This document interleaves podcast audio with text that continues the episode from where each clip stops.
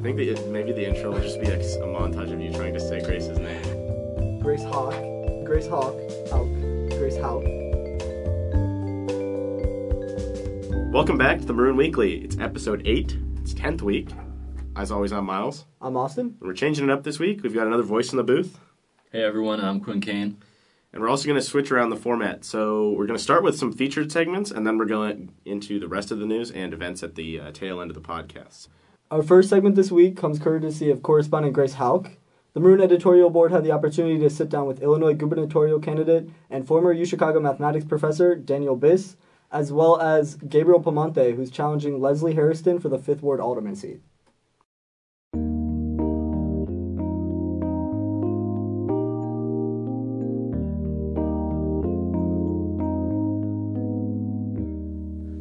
This week, the Maroons sat down with two people running for office in Illinois. On Thursday, the Maroon editorial board sat down with Daniel Biss, former mathematics professor at the University of Chicago and current state senator for Illinois. Biss is currently challenging J.B. Pritzker, Chris Kennedy, and others for a Democratic nomination for governor of Illinois. The first question that you'll hear is from Viewpoints editor Cole Martin, who's asking Biss about his record low approval rating from the AFL CIO. You know, I respect the AFL-CIO a lot. I work with them closely. I agree with them much more often than I disagree with them, but I care a lot about organized labor. I'm a strong believer in collective bargaining and workers' rights and union rights. Um, but I also ultimately have to make some of these tough decisions where there are arguments on both sides and the weight of the decision comes down on the other side for me. And I do think it's worth noting that that's not a situation that J.B. Pritzker has ever found himself in. Well, I think that the, the first major revenue step that needs to be taken is to repeal the flat tax provision of the Constitution. And um, you know, when you think about the community college price tag, which is something on the order of two uh, percent of the um, general revenue fund, you know, you can sort of tweak along the edges and find that money uh, without needing big structural reforms. Uh, when it comes to bolder revenue changes, I support taxing LaSalle Street, uh, financial transactions. I support closing the carried interest tax loophole. Um, I think these are changes that are really important if we're going to have a tax system that's designed to match a modern economy as opposed to a tax system that's built for an economy that fundamentally no longer exists. I think there's been no clear explanation of the benefits to Illinois of Amazon coming, and certainly no clear explanation of the distribution of the benefits. Where does it go? To what communities? And so, am I at this, at this point comfortable with that offer? No, I'm not. Carlos had made some statements about BDS that were, in my opinion, ambiguous. He had actually voted in city council for an extremely strong anti-BDS resolution, um, anti-BDS resolution. And so, in light of all that, I um, had a conversation with him before asking him to join the ticket. Um, and the outcome of that conversation was a understanding that I thought we shared regarding a shared view about BDS, which is, to your second part of the question, strong support for justice for Palestine, strong support for human rights for Palestinians, commitment to a two-state solution with two politically free and economically thriving states existing side by side in peace and security quite frankly, strong uh, opposition to many of the policies of the Israeli government and great frustration with that, those policies, and view, the view that it would be better for uh, the U.S. to take a more uh, aggressive posture regarding some of um, Israel's conduct, for instance, around the settlements, which are officially uh, against U.S. foreign policy, and yet the U.S. has not done an awful lot to dissuade Israel from building settlements. We agreed on all that stuff, and I had the understanding that we also agreed that BDS was not the right way to advance those goals for a variety of reasons I can explain to you if you're interested. Um, once the campaign started and questions started being asked, uh, it became clear that that understanding was not there. Perhaps there had been a miscommunication, perhaps a change of mind. I can't speak to that. I've been to the West Bank, visited a school that was in the literal physical shadow of the wall. Listen, I come from an Israeli background. My mother is Israeli. I grew up spending a fair amount of time there. I'm really sickened by the conduct of the Israeli government around these issues. Well, let's start with policy. I agree that JB has done a really good job of adopting a lot of my policies during the course of this campaign, and um, I'm appreciative of that. Um, it is definitely the sincerest form of flattery. Um, you know, just to give an example, I've been talking about a progressive income tax since I started running for state representative close to 11 years ago. On that issue, I mean, I cannot tell you how useful it would have been when we were fighting this fight in 2013 and 2014 for JB to get up and say, you know what? I would pay more under this plan, but that's the right thing to do. That's the way a modern tax system ought to work. And by the way, I'm going to spend $56.2 million funding a campaign to make it happen. We would have a progressive income tax today if JB had been willing to do that back then, but he was utterly silent. There are things like taxing financial transactions, taxing, um, closing the carried interest loophole, single payer health care, free college, uh, that he, we just differ, we just disagree. And I will admit, to your question, those are not tomorrow things. And I think there is incredible value in saying, we're going to get there eventually. I mean, Kennedy, there's even more differences, interestingly. You know, things like legalization of cannabis is very, very confusing to know what his position is. Um, rent control he opposes. There's, there's more. Kennedy's been less meticulous about copying me than Pritzker. The notion that just being successful in business means that you'll be effective as a government leader is, frankly, absurd. He's saying Bruce Rauner has all this money, so we need someone with as much money or more to go toe to toe, and that's me. That's, that's the actual argument that he has. We need a billionaire to go up against a billionaire. And so when I, when I say we've got to decide if we're going to have an election or an auction, that's what I mean. There's a fundamental difference in theory of change. I guess that's the real thing I'm saying here. JB's theory of change is write a bigger check. My theory of change is build a better movement. And the more of the economy that's tied up in the financial sector, the more you have this global effort to push down wages, this global effort to make life worse for both workers and um, ultimately probably consumers as well. I don't know, like look around, right? It sort of feels that way, right? That that there's this kind of generational transfer of massive amounts of wealth that just grow and grow and grow and grow without any apparent connection to particularly productive economic activity. So I think the question is, what's the what's the appropriate level of concentration of wealth? I don't think we're ever going to have 100% equality. Um, I think it's hard to imagine such a world. But we don't have trillionaires. And sort of sounds laughable to talk about trillionaires, except in the direction that we're going. One day we'll have them if we don't change something. So do I think the amount of concentration of wealth that, res- that uh, results from having a billionaire is healthy for society? No, I don't think it is.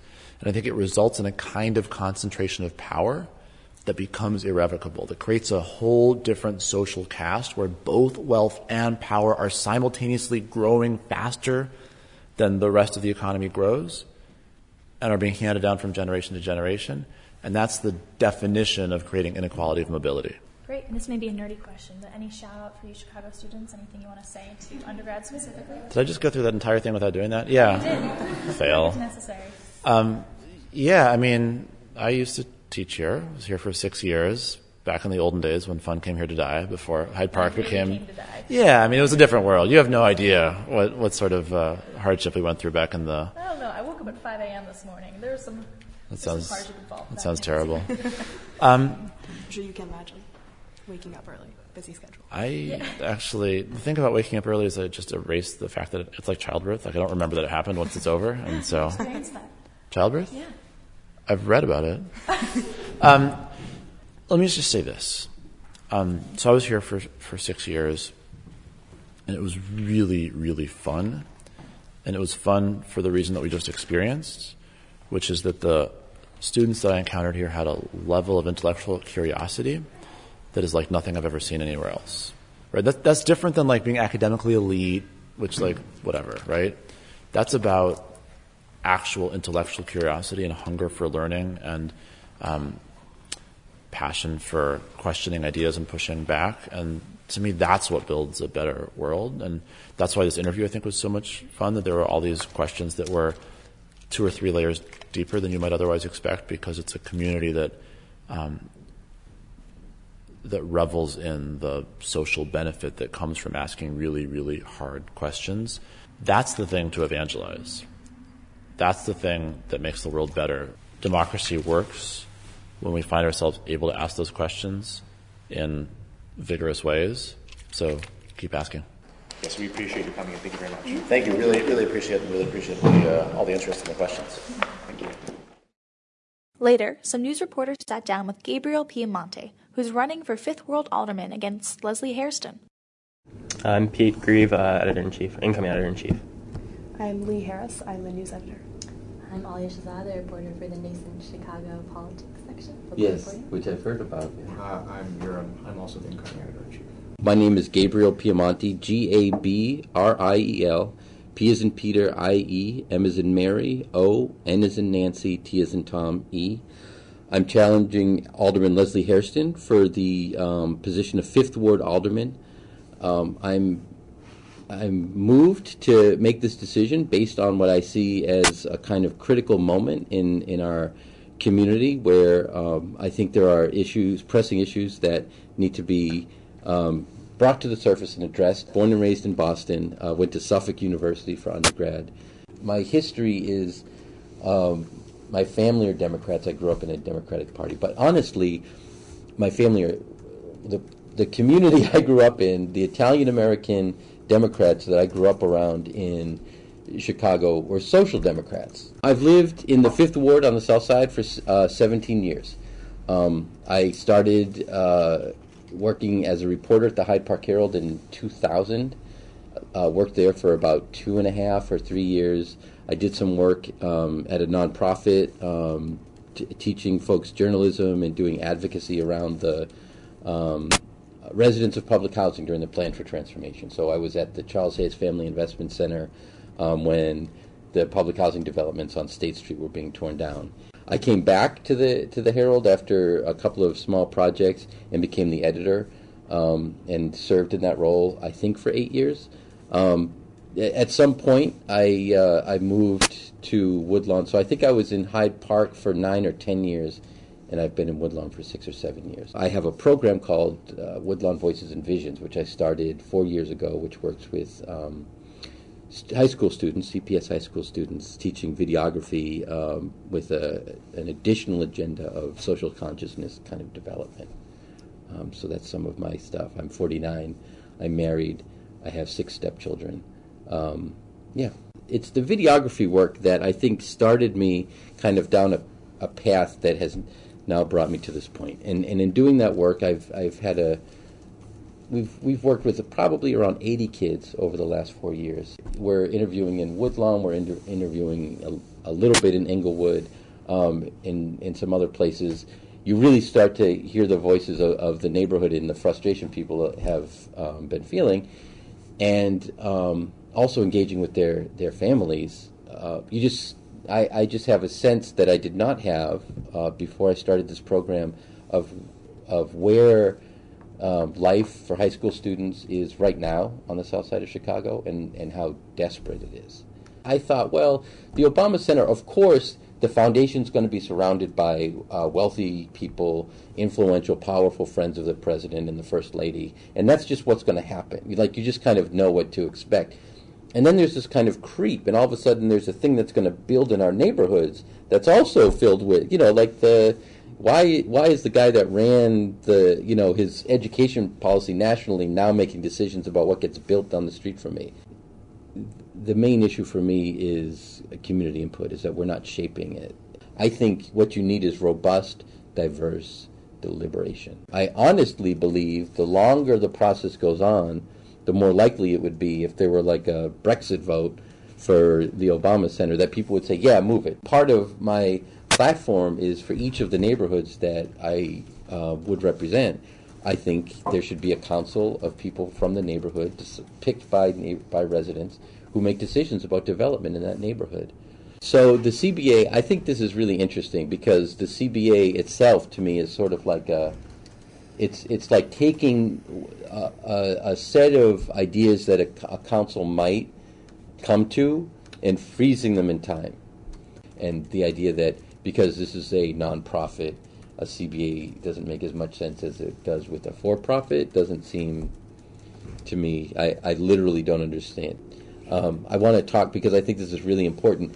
In Woodlawn and South Shore, we have a problem that um, is connected to the way that we're talking about economic um, development and how we talk about the Obama Center kind of strengthening um, the the the South Side and, and just big developments generally, there there's an underlying challenge um, where the the infrastructure isn't there, so people aren't in a position. If I have a business and I'm running into a little bit of trouble, I have a couple of options. I can um, I can borrow some money from a bank, or I can go to some friends and or family and get some money from them to kind of tide me over until things get better. Or I have some of my own assets.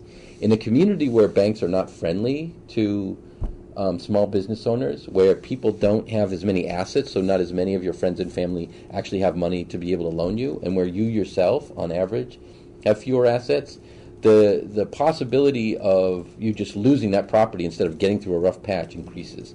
And I'll just tell you, at the end of a lot of give and take with them, uh, the university reported out that they had just under 8% of hires on site in the five zip codes in and around Woodlawn. I think that there are going to be parallel development projects with an Obama sticker put on them that are going to have nothing to do with, you know, community empowerment. If you want more information on the CBA, check out some of our previous podcasts. In the past, we've sat down with news reporters to talk about what a CBA is, as well as hosted a roundtable with some members of the Coalition for a CBA.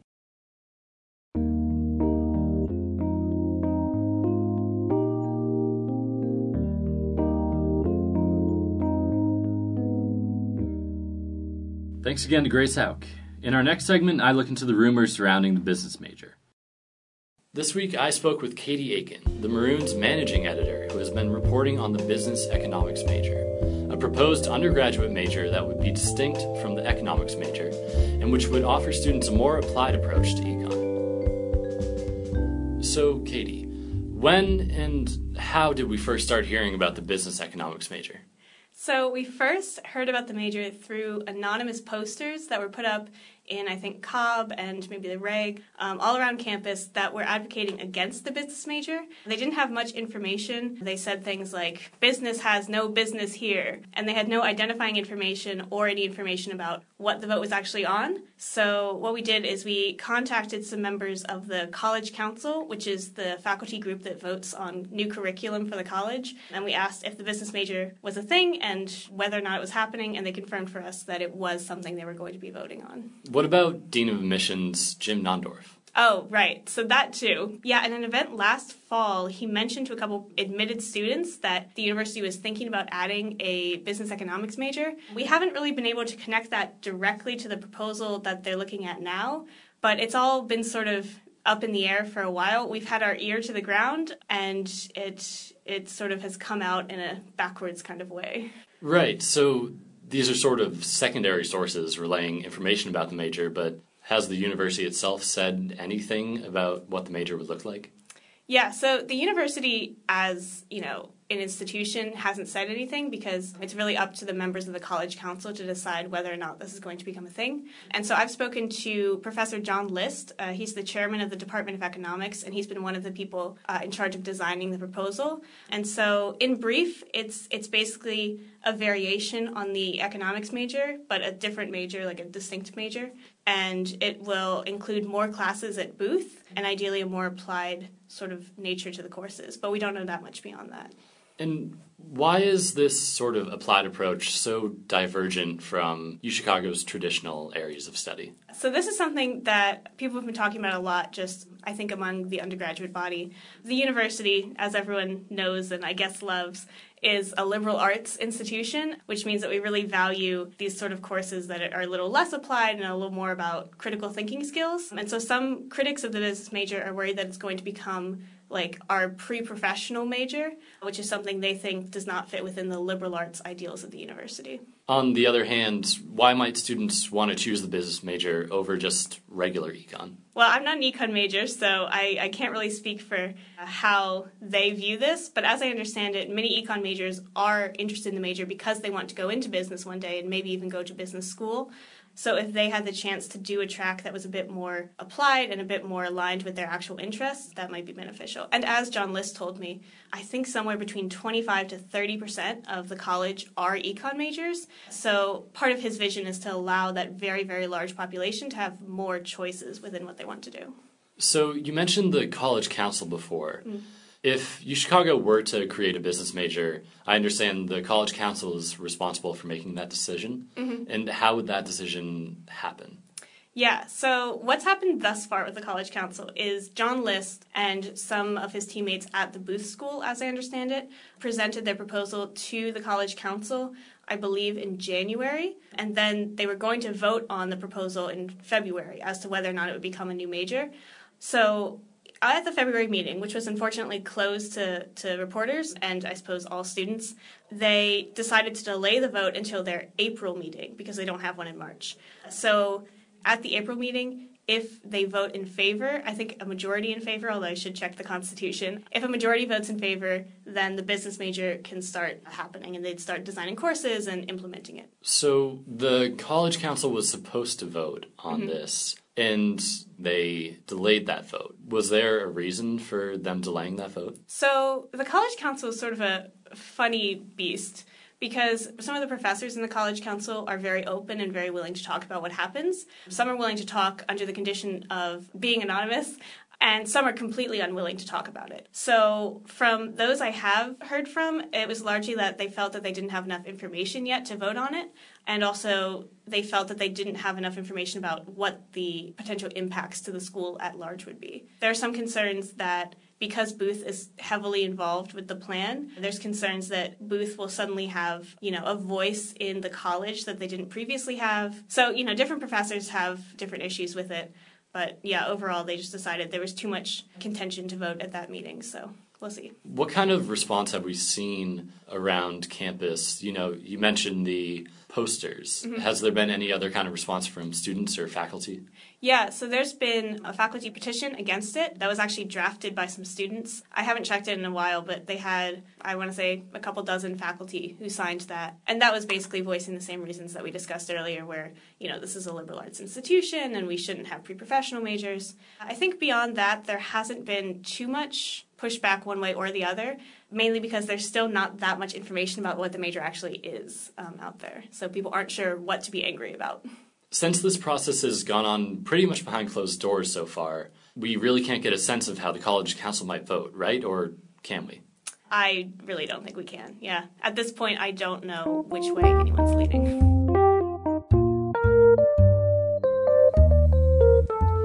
So now I'm speaking with Eugene Mirvet, a second year econ major, who has his own perspective on the proposed major. Hi, Eugene. Thanks for coming on the show. How's it going? So, Eugene, what made you want to be an econ major at UChicago? Well, originally I was a physics major, but I didn't really like lab. And um, I found I really just enjoyed uh, economics just in theory, and then kind of like the people started taking. I took Lima's class, honors economics 200, and then just kind of stuck stuck with it. And it's pretty great. How have you found the major so far? Brutally difficult, but then again, I'm doing the honor sequence, which you know that's kind of the point. But yeah, it's been fun. So let's get into the specifics here. What are the requirements of economics major at UChicago? Um, so there is a math requirement. So you need one quarter of calculus, 163. You need uh, linear algebra, statistics, and math for social sciences. Then you have econometrics, the core econ major, which is three classes plus an economic policy class. And then you have economic electives, which are very broad. So, all we really know about the proposed business major is sort of defined by how it will be different from the econ major. The head of the econ department, John List, told the Maroon that the business major will be more applied than econ. Are there currently any opportunities for you to take applied courses in the econ major? Yes. So there is the option of going to Booth and taking Booth classes, um, if that's what you're looking for in the business sense. There is also there are classes that can be counted in the econ major as electives, but not as like core econ classes that would be like more applied, so to speak. So, kind of where the center of the debate over the proposed business major is that at UChicago, a lot of the education, no matter the department, sort of stays away from applications and tends toward theory, given how central the liberal arts ideology is to the university. Do you think the creation of a business major would be antithetical to UChicago's core principles? Not necessarily. If you really look at the way Booth is structured, Booth has a lot of like a lot of classes and a lot of like professors that focus on the abstract uh, teachings of business. So while you do need the you need to be able to like apply all those things, and that would be like the building blocks. I don't think it necessarily has to like step away from that liberal arts mentality that we have. What benefits would you see for students like yourself in the econ major that the business major might provide? I really like both the theory and the application. Um, I am doing the honors sequence, which is almost no application, but on the other hand, a lot of my electives are going to be extremely applied. I would like to see what courses they would open up and they would offer. Honestly, if I if this were a thing when I became an econ major, I would probably do the honors econ sequence plus the business major. I would probably double major. The benefits are like just more choice. But couldn't someone maybe argue applied education is fine and worthwhile, but if you're looking to take such a pre-professional track in your undergrad, maybe UChicago isn't the right fit? I would disagree. Like the classes I've been a part of are extremely theoretical and they've been extremely challenging. That's it's a wonderful place. But for example, the majority of my professional development, I've essentially been doing in RSOs and on my own time. That's okay, but having a class to really structure that out would be really beneficial. I don't again, as long as we don't deviate from that from like the core liberal arts concept of the University of Chicago, everything's fine. There's I don't think there's necessary harm done in doing the application because if not, people graduate from here and like they, they can go and do amazing things, but like a couple years down the road they might be like, actually I need to touch base and have to come back.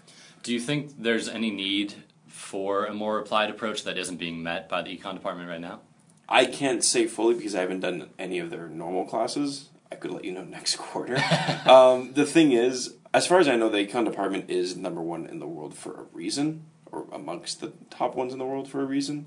So I think it's doing a very good job. That being said, I know a lot of econ majors that take classes at Booth, and there's a reason for that. It's because yes, they love taking classes on like money and banking and all of the theoretical aspects of economics, but then for their internship or anything, no, they need a class that's a little bit more grounded. And it's just one class out of say six, but you you just want a little bit of you know you don't want to walk in the first day and be like, oh, I don't know what accounting is. Right. sort of on that subject, being an econ student, do you ever hear any other econ students being frustrated or complaining that they wish their classes were less theoretical or that they wanted more opportunities to take applied classes? I have witnessed that uh, to a certain extent. But that has more to do, I think, with the expected workload that came with the honors track. The the regular track is still relatively theoretical, but I haven't heard as many complaints, and I think it's also because like, you know, you're not walking in your second week of class and just giving papers, and that's you know, understanding a research paper is hard. I don't. I can't do it yet. I don't know. I think I think what a lot of people learn is they they complain about that for a little bit and then they figure out there are other ways to learn applied skills at this university. I think we can do that better though. Yeah, what what do you think could be done better? What would you like to take? So, I'm already taking a booth class on accounting. I would probably like to take a couple booth classes on business growth, uh, business incentives, because like we have great macroeconomic classes that say in theory this is how that should work. I would love someone who has a little bit more experience on an applied side tell me the same thing or tell me what's different. Like I don't think the, the, the goal of the economics department should be all theory or all applied. It should like still focus on the theory overall, but have some applied stuff to like, you know, ground everything else. Because that's the thing in theory there's always oh, this is the theory, but we can't take X, Y, and Z into account. At least that's how it is in economics, and I think that that's that's where the benefit of like the applied classes come in. If I could take it, I would just. I mean, I would take as many classes as I could. I can't. I don't know what this would be. Great. Uh, well, thanks for talking with me. Yeah, for sure.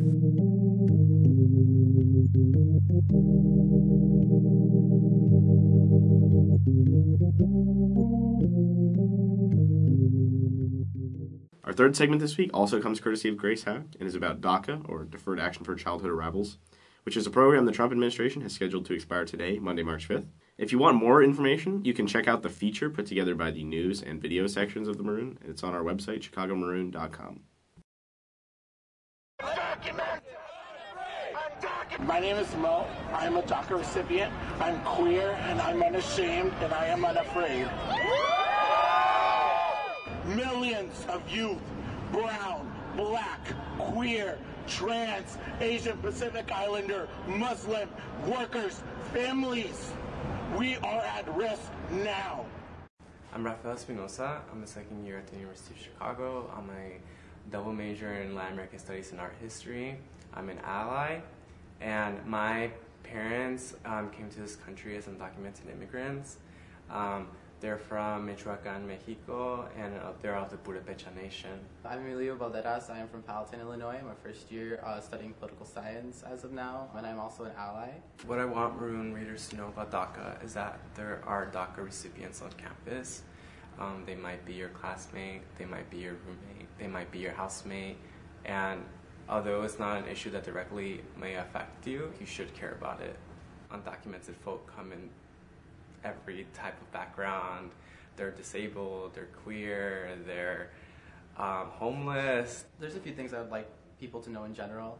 Um, one, that DACA is a very temporary solution, that it never was something that was um, comprehensive solution. It's um, only for a select few that like don't have a criminal record and um, came to the U.S. at, a, at the right time. But I've known plenty of people that didn't even get to qualify for DACA because they came at the wrong time into the country. Um, in DC, I like, led a group to do uh, office drop-ins at different um, representatives' offices.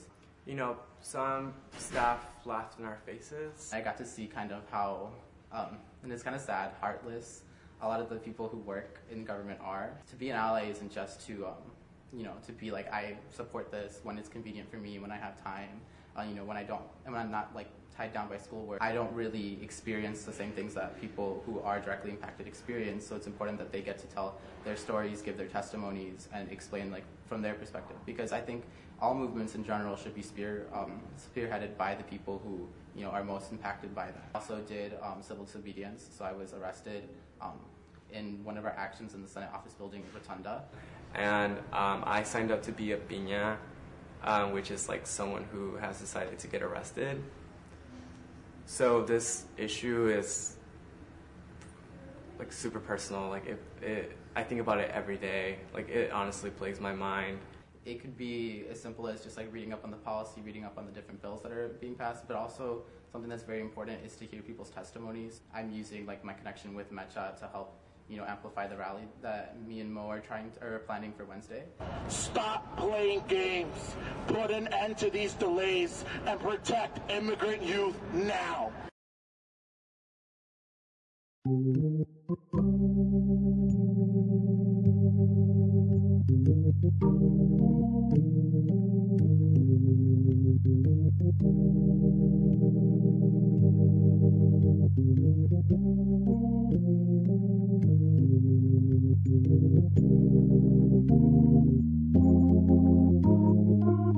Joining us in the booth is David Wyman. Could you explain your role on campus?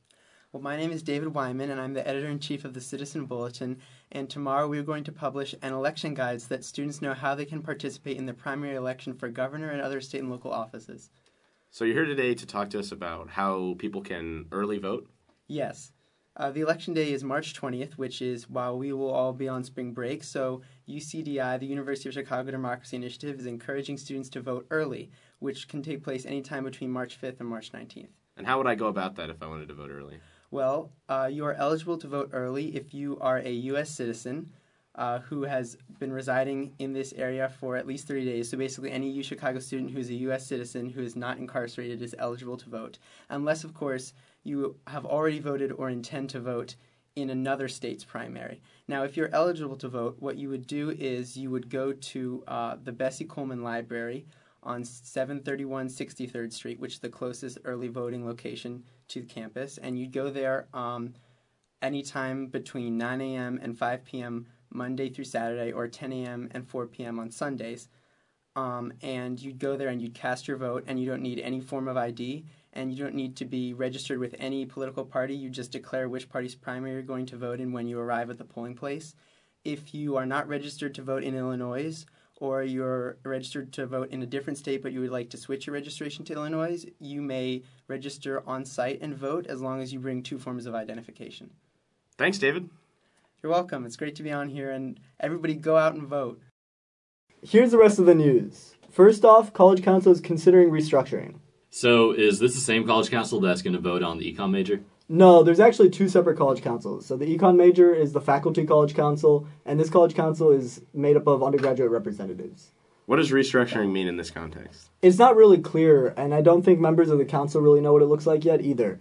Um, members have expressed frustrations with everything varying from transparency between their communications with administration, as well as transparency to the undergraduate population, as well as visibility and just an understanding of what they do among the undergraduate population.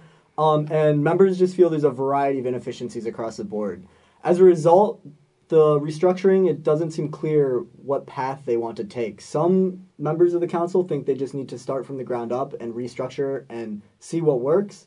Others think they need to more clearly define the problems to move forward with the restructuring, but most of it's up in the air and no official proposals were made. The Obama Foundation was also in the news a little bit this week. They announced a partnership with the Harris School in which they'll sponsor a one year master's program fully funded, including living expenses. The deadline for that is April 10th. Also, they held a citywide forum on the Presidential Center in which Obama again pushed back on signing a community benefits agreement and pledged transparency throughout the development. A large concern about the development has been the loss of parklands and athletic fields. Did they mention that at all during the meeting? So the foundation has submitted its zoning applications with the city, and part of that includes getting a historic review of Jackson Park, as that is a historic site. They also announced in that meeting that they have signed an agreement that will fund the construction of a new artificial turf field, which will serve to replace the existing field that's being taken over by the Obama Presidential Center. And last Thursday, the IOP hosted a public forum with all the Democratic candidates for the governor of Illinois.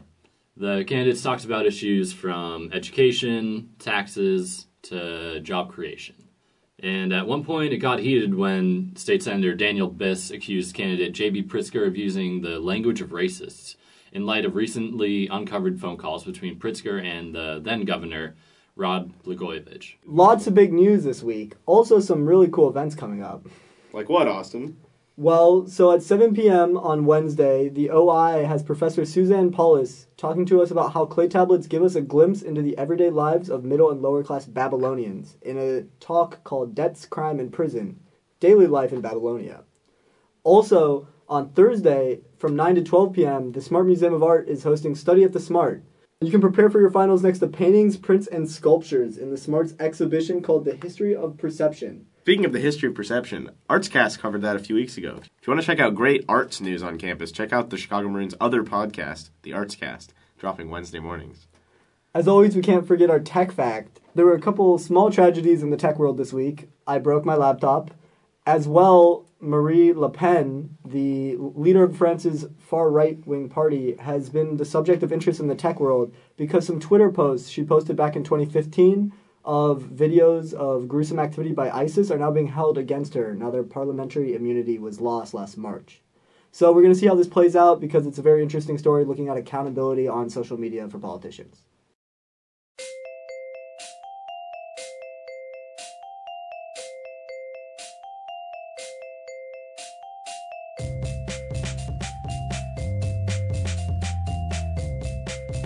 That's all we got for you guys in episode 8.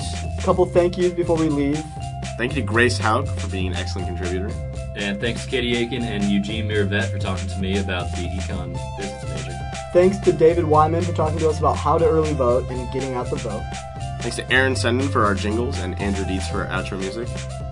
Thanks to Ben, Kent, and the entire Logan Cage staff. And thanks to Catherine McDonald for her continued unwavering support of this project. As always, I'm Austin. I'm Miles. Quinn. And that's a wrap on season one of the Maroon Weekly. I'm getting sentimental already, Miles. Well, good luck on your finals, everyone, and we'll catch you next quarter.